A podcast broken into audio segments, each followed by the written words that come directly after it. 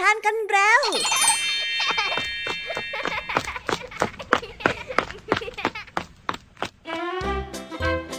สวัสดีค่ะน้องๆ ยินดีต้อนรับเข้าสู่ชั่วโมงนิทานกับรายการคิสอาวในวันนี้พี่แอมมี่และกองทำนิทานหันษา พร้อมที่จะพาน้องๆไปตะลุยโลกแห่งจินตนาการที่แต่ไปด้วยความสนุกสนานและข้อคิดต่างๆ กันแล้วล่ะค่ะ เอาล่ะ เราไปตะลุยโลกนิทานกันเลย ในวันนี้พี่แอมมี่มีนิทานที่แสนสนุกมาฝากน้องๆสองเรื่องด้วยกัน แต่จะเป็นเรื่องราวอะไรนั้นไปรับฟังตัวอย่างนิทานกันได้เลยค่ะ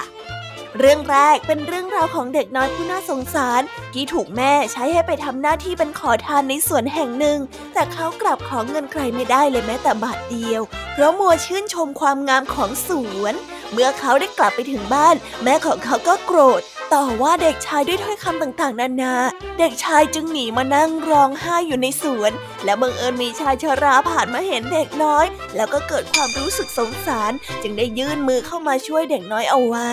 ชะตากรรมชีวิตของเด็กน้อยผู้นี้จะเป็นอย่างไรต่อ ไว้ไปติดตามรับฟังกันในนิทานที่มีชื่อเรื่องว่า เด็กชายศิลปิน และนอกจากนี้นะคะพี่ยามียังมีนิทานอีกหนึ่งเรื่องที่มีชื่อเรื่องว่า ตกสวรรค์ เป็นเรื่องราวของเจ้าชายผู้รักในการอ่าน เป็นผู้ที่มีความรอบรู้ แต่ไม่มีความเข้าใจในเรื่องของสวรรค์ อยู่มาวันหนึ่งค่ะ เจ้าชายได้เดินเข้าไปในป่า และมีเหตุบังเอิญให้เจ้าชายได้พบกับหญิงชรา ผู้ที่แนะนำให้เจ้าชายได้พบกับหนทางไปสวรรค์หลังจากที่ไปถึงสวรรค์แล้ว เจ้าชายเกิดมีความรู้สึกอยากจะอยู่ที่นี่ตลอดไป แต่การที่จะอยู่บนสวรรค์นั้นมีเงื่อนไขหนึ่งที่จะต้องทำให้สำเร็จ แต่ว่าจะเป็นเงื่อนไขอะไรนั้น คงต้องไปรับฟังพร้อมกันในนิทานเรื่องที่สองของพี่แยมมี่นะคะ นิทานภาษาพาสนุกในวันนี้ค่ะ เจ้าจอยเอาหนังสือมาให้ลุงทองดีอ่านให้ฟัง แต่ระหว่างที่ลุงทองดีกำลังอ่าน เจ้าจ้อยเอาแต่พูดขัดจังหวะจนทำให้ลุงทองดีไม่มีสมาธิในการเล่านิทาน นั่นเลยทำให้เรื่องราวที่ลุงทองดีอ่านไม่ยอมจบลงสักที เอ๊ะ แล้วคำว่าขัดจังหวะในที่นี้จะมีความหมายว่าอย่างไร ไปรับฟังในช่วงนิทานภาษาพาสนุกกันเลยนะคะ เป็นอย่างไรกันบ้างหลังจากที่พี่ยามีได้เล่าเรื่องความสนุกกันไปบางส่วนแล้วเนี่ยน้องๆพร้อมที่จะไปตะลุยโลกนิทานกับรายการคิสอากันแล้วหรือยังเอ่ย ถ้าพร้อมกันแล้วเราไปรับฟังนิทานเรื่องแรกกันเลยค่ะ กับนิทานที่มีชื่อเรื่องว่า เด็กชายศิลปิน ไปรับฟังกันเลย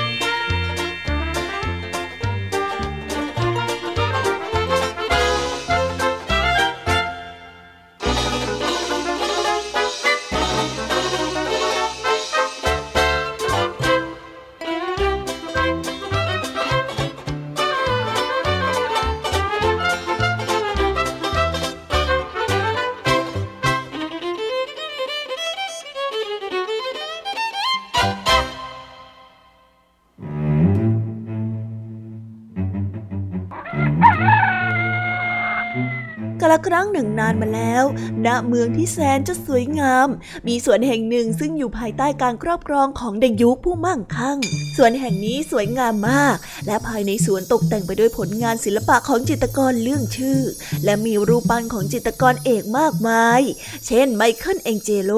และกรินเดอร์ ที่นี่มีแม้แต่รูปจำลองของวีนัสและพระเยซู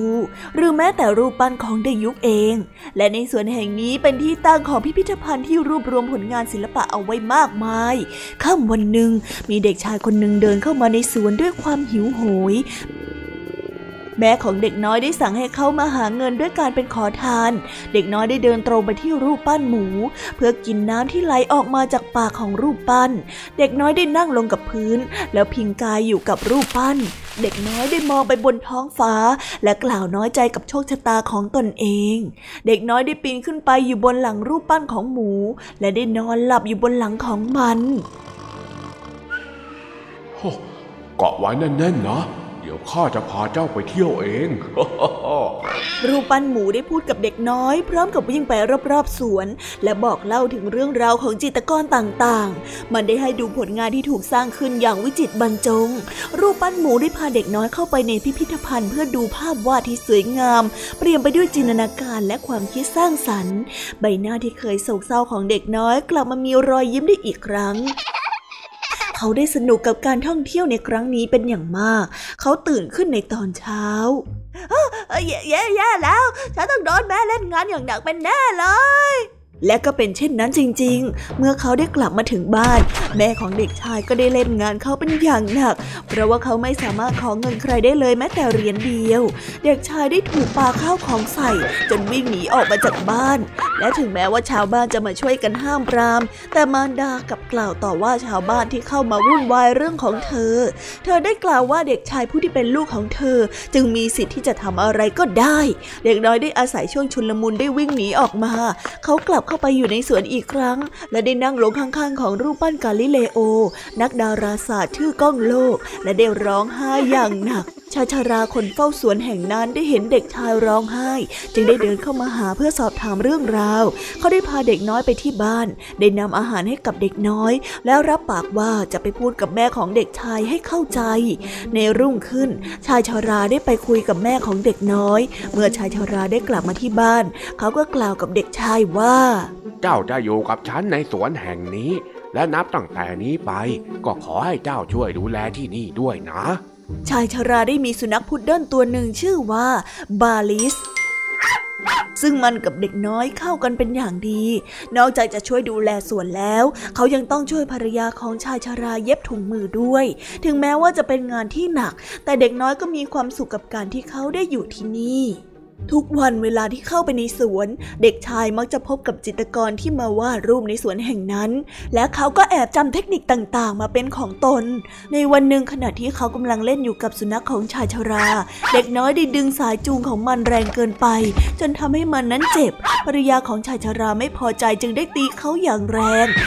เด็กน้อยเสียใจเป็นอย่างมาก และวิ่งไปที่สวนเอาแต่ร้องไห้ เพราะเขาคิดว่าการที่ทำให้ภรรยาของชายชรานั้นโกรธ จะทำให้เขาไม่ได้อยู่ที่บ้านหลังนั้นอีก เขาได้อยู่ในสวนจนดึกดื่น คืนนั้นอากาศหนาวมากจนเขาได้เผลอหลับไปโดยที่ไม่รู้ตัว เขาได้ตื่นขึ้นมาอีกครั้ง เมื่อรู้ว่ามีอะไรอุ่นๆอยู่ข้างๆตัวของเขา บาริสนั่นเอง มันได้ออกมาตามหาเด็กชายที่หายไปจากบ้าน เด็กชายได้นำอุปกรณ์วาดรูปที่เขาได้พกติดตัวมาตลอดเวลาวาดรูปบนตัวของบาริส แต่เพราะว่ามันไม่ยอมอยู่นิ่ง เขาจึงไม่สามารถวาดรูปได้ เด็กชายจึงได้นำเชือกมาผูกเอาไว้ที่หัวและหางของมัน เพื่อที่จะให้มันอยู่นิ่ง ในรุ่งเช้าภรรยาของชายชาราได้เห็นพุดเดิ้ลของตนถูกตึงเอาไว้ด้วยเชือกหญิงชาราก็ได้ตะโกนไล่เด็กน้อยและไม่ให้กลับมาที่บ้านของเธออีกหลายปีผ่านไป มีงานจัดแสดงภาพวาดที่เมืองฟอเรสต์ในปี 1842 มีภาพวาดสองภาพที่ผู้คนให้ความสนใจเป็นอย่างมาก ภาพแรกเป็นภาพวาดของหมาพุดเดิ้ลที่ถูกขึงไว้ด้วยเชือก ส่วนอีกภาพหนึ่งเป็นภาพของรูปปั้นหมู ที่มีเด็กน้อยนั่งอยู่บนหลังหมูและกอดคอของมันเอาไว้ ใช่แล้วตอนนี้เด็กน้อยได้กลายเป็นศิลปินผู้โด่งดังไปเสียแล้ว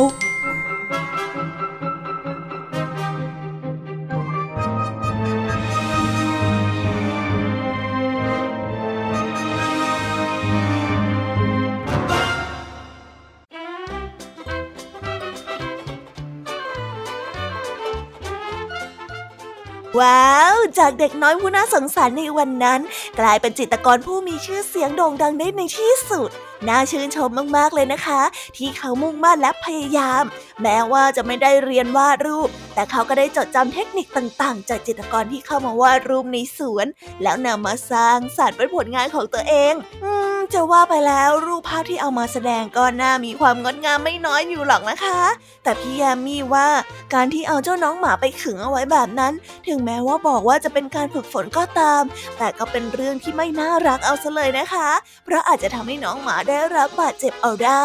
ยังไงก็ต้องนึกถึงจิตใจของเจ้าสัตว์น้อยด้วยนะ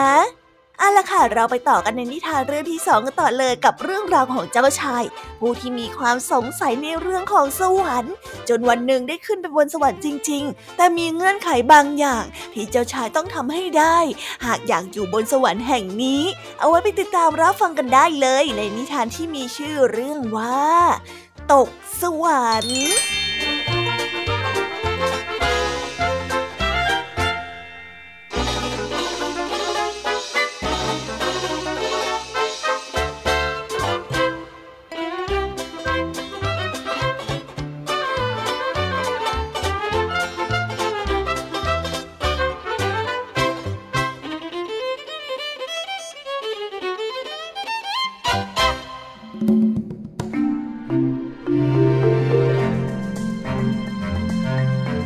ครั้งหนึ่งนานมาแล้ว มีเจ้าชายพระองค์หนึ่งที่รักการอ่านเป็นอย่างมาก พระองค์ได้สะสมหนังสือเอาไว้มากมาย ด้วยความที่เจ้าชายเป็นคนที่ชอบเรียนรู้ จึงทำให้เขาเข้าใจในทุกๆเรื่อง เว้นแต่เรื่องของสวรรค์ เจ้าชายสงสัยว่าทำไมอดัมและอีฟถึงได้กินผลไม้ต้องห้าม และสวรรค์มีความงดงามมากขนาดไหน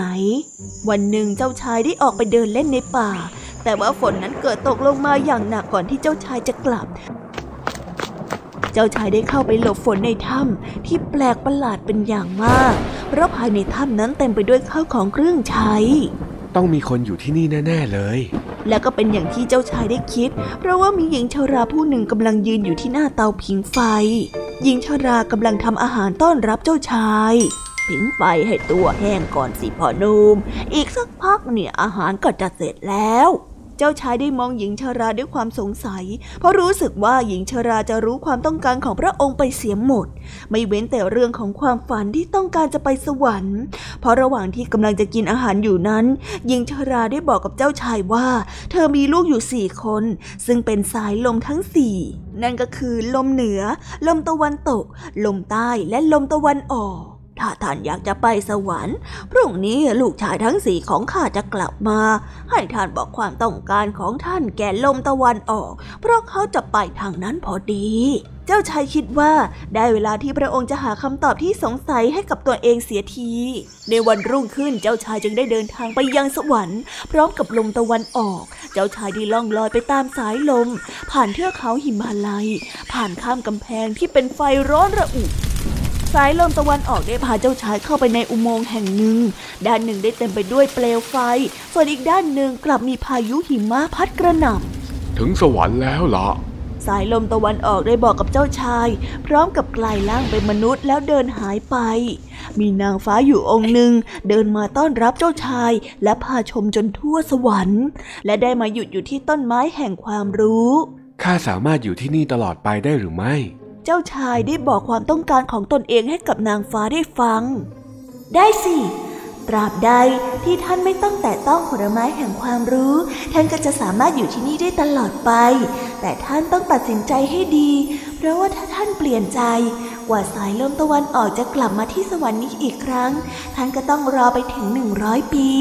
เจ้าชายมั่นใจว่าตนจะไม่ทำผิดเช่นเดียวกับอดัมและอีฟที่เคยทำ รุ่งเช้าเขาได้กล่าวคำลากับสายลมตะวันออก และได้เดินตามนางฟ้าไปยังสถานที่แห่งหนึ่ง ส่วนแห่งนี้ที่เต็มไปด้วยอบายมุกท่านจะเห็นนางฟ้ากวักมือเรียกท่านอยู่ตลอด ยามใดที่ท่านจุมพิษนาง สวรรค์จะจมดิ่งสู่โลกมนุษย์ และท่านจะต้องได้พบแต่ความทุกข์ทรมาน หลังจากนั้นนางฟ้าก็ได้พาเจ้าชายไปยังงานเต้นรำที่แห่งนี้จะเป็นสถานที่ที่ทดสอบของท่านข้าจะกล่าวชวนให้ท่าน จุมพิษข้าซ้ำแล้วซ้ำเล่า แม้ท่านจะปฏิเสธ หากผ่านการทดสอบในคืนนี้ไปได้ วันต่อๆไป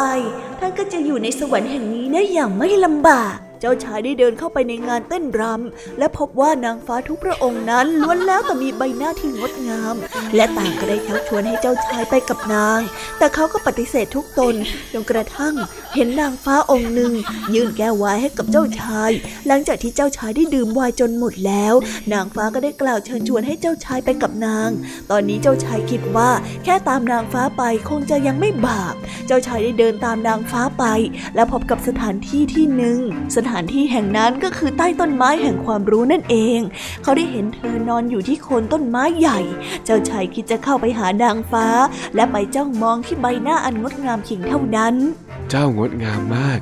มากจนข้าคิดว่ามันคุ้มค่าที่ข้าจะต้องทรมานหากแลกกับการได้จุมพิษกับเจ้า เจ้าชายได้สัมผัสไปที่ริมฝีปากของนางฟ้าอย่างแผ่วเบา นางฟ้าได้กลายเป็นผลไม้สีทองของต้นไม้แห่งความรู้ ตอนนี้เขาได้สติแล้ว และได้รู้แล้วว่าทำไมอดัมและอีฟ ถึงได้กินผลไม้ต้นไม้แห่งความรู้ มันเป็นความยั่วยวนของกิเลสนี่เองสวนสวรรค์ค่อยๆจมดิ่งไปยังโลกมนุษย์ และจมลึกลงไปในพื้นดิน เจ้าชายได้พบว่าตัวเองนั้นอยู่ในป่าแห่งเดิม และพบกับปีศาจที่กำลังยื่นข้อเสนอให้แก่พระองค์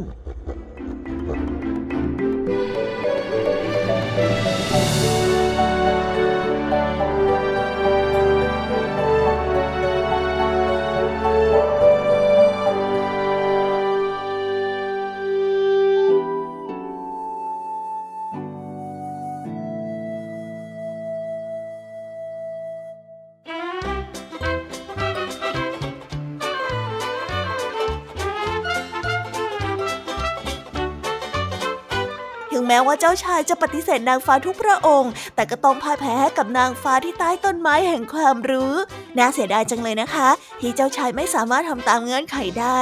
แต่ว่าการที่เจ้าชายทำตามเงื่อนไขไม่สำเร็จนั้น ก็ได้ให้บทเรียนกับเจ้าชายว่า จึงไม่อาจที่จะทนต่อความยั่วยวนของกิเลสได้ และด้วยเหตุนี้นี่เองจึงทำให้สวรรค์สุดลงมา และนำพาเจ้าชายไปเจอกับปีศาจก็เปรียบเสมือนการไม่รู้จักยับยั้งชั่งใจ อาจทำให้เจอกับเรื่องร้ายที่ตามมานั่นเองค่ะ เอาละค่ะ ตอนนี้จบนิทานในส่วนของพี่แยมมี่กันลงไปแล้ว เราไปต่อกันในช่วงนิทานภาษาพาสนุกกันต่อเลย เจ้าจอยของเราบอกว่าจะมาเงียบกลางวัน และขอนอนฟังนิทานจากลุงทองดี แต่ในระหว่างที่ฟังอยู่นั้นทำยังไงทำยังไง เจ้าจอยก็ไม่ยอมหลับค่ะ เพราะมีแต่คำถามเต็มไปหมด ซึ่งนี่ก็สร้างความปวดหัวให้กับลุงทองดีเป็นอย่างมาก ไว้ไปติดตามเรื่องราวความสนุกและคำว่าขัดจังหวะนี้พร้อมกันในนิทานภาษาพาสนุกกันได้เลย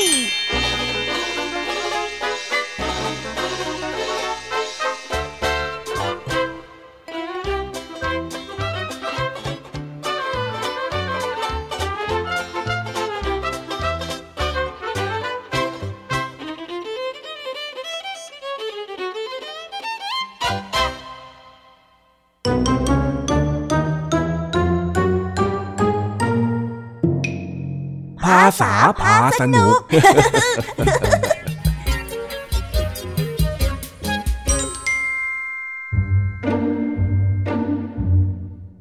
บ่ายวันนี้ เจ้าจ้อยเดินถือหนังสือนิทานมาให้ลุงทองดีที่บ้าน และขอให้ลุงทองดีอ่านนิทานให้ฟัง ซึ่งลุงทองดีก็ไม่ได้ขัดข้อง และยินดีที่จะอ่านให้ แต่ระหว่างที่อ่านไป ก็มักจะเกิดอุปสรรค เมื่อเจ้าจ้อยเอาแต่มีคำถามกับนิทาน ลุงทองดีจึงต้องคอยหยุดตอบจนอ่านยังไงก็อ่านไม่จบสักทีลุงทองดีจ๋าเอาอีกแล้ว เสียงเจ้ยแจ้วมาอีกแล้ว ต้องการอะไรล่ะฮะคราวนี้น่ะคือว่าวันนี้จ้อยอยากจะงีบกลางวันนะจ๊ะอ้าวเอ็งก็งีบไปสิข้าก็ไม่ได้ห้ามอะไรนี่นา แต่ลำพังจะให้มาหลับเฉยๆแบบนี้ มันทำไม่ได้นี่นะแล้วเองจะให้ข้าช่วยอะไรเล่า ไหนลองบอกมา นี่เลยลุงท่าเดอะไรกันเนี่ย หนังสือนิทานเหรอ ใช่แล้ว หนังสือนิทานจ้อยนะอยากให้ลุงทองดีอ่านหนังสือนิทานให้จ้อยฟังหน่อย เหมือนตอนที่จ้อยเด็กๆไง พอฟังปุ๊บ จ้อยก็จะได้หลับปั๊บยังไงล่ะจ๊ะ อ๋อ ได้สิได้สิ เออ จะว่าไปแล้วข้าก็ไม่ได้เล่านิทานให้เองฟังมานานเหมือนกันนะเนี่ย ใช่แล้ว วันนี้จ้อยก็เลยมาให้โอกาสลุงทองดีในการเล่านิทานให้ฟังยังไงล่ะจ๊ะ ถ้าจะพูดให้ถูกก็ต้องบอกว่ามาขอร้องให้ข้าอ่านนิทานให้ฟังไม่ใช่เหรอ นั่นแหละจ้ะนั่นแหละจ้ะก็มันเหมือนกันนั่นแหละ อ้าวอ้าวถ้างั้นก็เอาหนังสือมา แล้วเองก็นอนซะ เดี๋ยวข้าจะอ่านให้ฟัง ได้เลย อ้าวพร้อมนะ พร้อมที่สุดเลยละจ้ะลุงเล่ามาเลยกันละครั้งหนึ่งนานมาแล้วมีวัวแบบนี้ไม่เอาได้ไหมลุงคำว่ากันละครั้งหนึ่งนานมาแล้วมันเชยมากเลยนะเปลี่ยนเปลี่ยนเปลี่ยนเปลี่ยนเฮ้ยเปลี่ยนก็เปลี่ยนยี่เมื่ออดีตการเนิ่นนานมาแล้ว มีมันต้องอย่างนี้สิจ้าสุดยอดไปเลย ใช้คำว่าอดีตการซะด้วยเจ๋งฟูดฟูดเลย นี่เจ้าจ้อย สรุปว่าเองจะฟังข้าเล่าไหมเนี่ย เอ้า ฟังที่ลุง เดี๋ยวจ้อยจะตั้งใจฟังแล้ว ลุงเล่าต่อเลยจ้ะ เมื่ออดีตการเนิ่นนานมาแล้ว มีวัวตัวหนึ่งที่แข็งแรง มีพละกำลัง สามารถวิ่งชนภูเขาให้ถล่มลงได้ในพริบตา แล้วเดี๋ยวนะลุง ลุงคิดว่าวัวตัวหนึ่งมันจะวิ่งชนภูเขาจนถล่มได้จริงๆเหรอเฮ้ยในเรื่องจริงมันก็คงไม่ได้หรอก แต่นี่มันเป็นนิทานไง เอ็งเข้าใจคำว่าจินตนาการไหม อ๋อเป็นเรื่องจินตนาการนี่เอง เอ็งจะฟังต่อไหมเนี่ย เอ้า ฟังสิลุงฟังฟังฟัง เฮ้ย วันหนึ่งเจ้าวัวจอมพลังก็เกิดความโมโห แล้วก็วิ่งไปชนเข้ากับกำแพงเมือง ได้รับความเสียหายใหญ่หลวงจนต้องได้รับโทษประหารชีวิตแค่ชนกำแพงถึงกับต้องประหารชีวิตเลยเหรอ มึงเกินไปหน่อยมั้งเนี่ยมันก็คงจะเกินไปหน่อยนั่นแหละ ใช่ไหมใช่ไหมกฎหมายนี่ไม่สมเหตุสมผลเลยจริง ๆ ที่ข้าบอกว่าเกินไปหน่อยเนี่ยข้าหมายถึงเองต่างหากโว้ยแล้วจ้อยทำอะไรเกินไปเหรอลุง ก็การที่เองเอาแต่ถามถามถามพูดขัดจังหวะ จนทำให้ข้าเล่านิทานไม่จบนี่ยังไงเล่า ถ้าหากว่าเองไม่อยากฟังแล้วเองจะมาให้ข้าเล่าทำไมฮะจังหวะอะไรลุงจ้อยให้ลุงเล่านิทานนะ ไม่ใช่ให้ลุงเล่นดนตรี นี่เองเข้าใจความหมายของคำว่าขัดจังหวะไหมเนี่ย เข้าใจสิจ๊ะ ขัดจังหวะก็เป็นคำที่หมายถึง การขวางเข้าไปในกิจกรรมของคนอื่นที่กำลังทำอยู่ทำให้เขาเสียสมาธิยังไงล่ะจ๊ะนี่รู้ทุกอย่างแต่ทำไม่ได้จริง ๆนะเองเนี่ยฮิก็นิทานที่ลุงเล่ามันน่าสงสัยนี่นาไอการสงสัยน่ะมันทำได้ แต่เองอย่าลืมสิว่าเองมาฟังนิทานเพื่อให้นอนหลับ ไม่ใช่เพื่อมาฟังวิเคราะห์หาสาระ บางทีเนี่ยเองก็ต้องเข้าใจในจินตนาการของความเป็นนิทานบ้างอืมจริง ด้วย งั้นจ้อยไม่สงสัยแล้วจ้ะลุงอ่านมาเลยจ้อยพร้อมหลับแล้วอ้าวถ้าอย่างนั้นครั้งนี้เป็นครั้งสุดท้ายแล้วนะ ถ้าหากว่าเองยังถามขัดจังหวะอีกแล้วก็ข้าจะหยุดเล่าให้ดูเฮ้ยนี่เองได้ยินที่ข้าพูดไหมเนี่ยอ้าวไอ้เจ้านี่ เฮ้ย หลับจริงหรือเปล่าเนี่ยไอ้จ้อย เฮ้ย เออบทจะหลับก็หลับไปง่าย ๆ แบบนี้เนี่ยนะ ไอ้จ้อยเอ้ย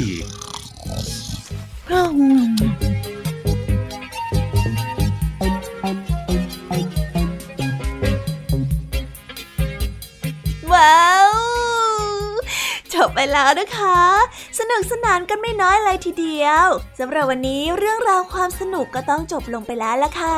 พวกเราและรายการคิสอาวก็ต้องขอบอกมือบายบายกันไปก่อน ใครที่มารับฟังไม่ทันสามารถไปรับฟังย้อนหลังได้ที่ไทย PBS Podcast นะคะ วันนี้จากกันไปด้วยเพลงเพราะๆในช่วงสุดท้ายของรายการ แล้วไว้เจอกันใหม่ในตอนถัดไปสำหรับวันนี้ สวัสดีค่ะบายบายเป็นเด็กดีของคุณพ่อคุณแม่นะคะ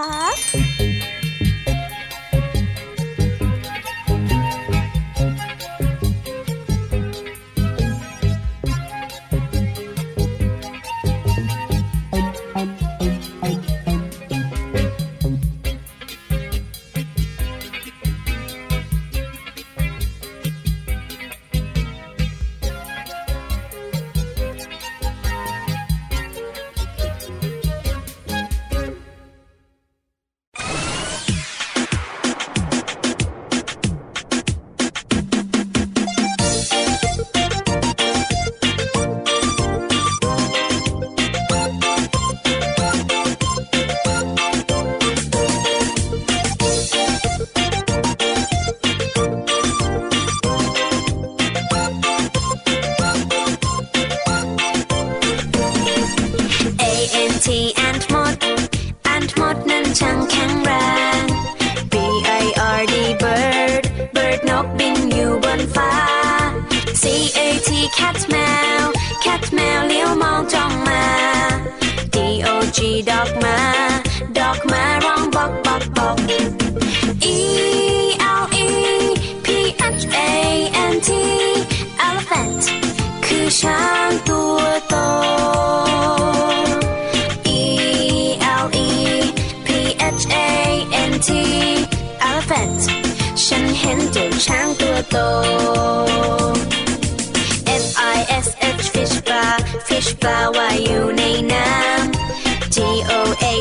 T กดแพะกดแพะชอดอยู่เชิงเขา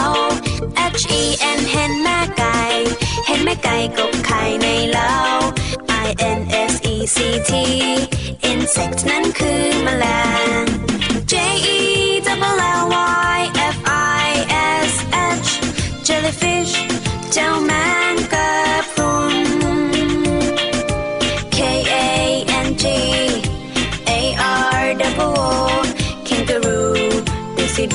จิงโจ้กระโดดไกล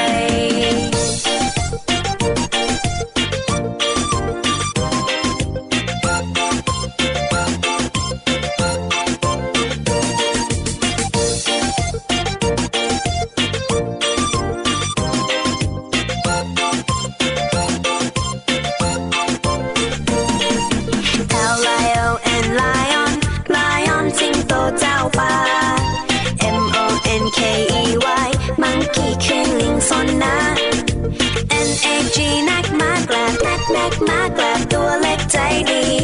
O W L R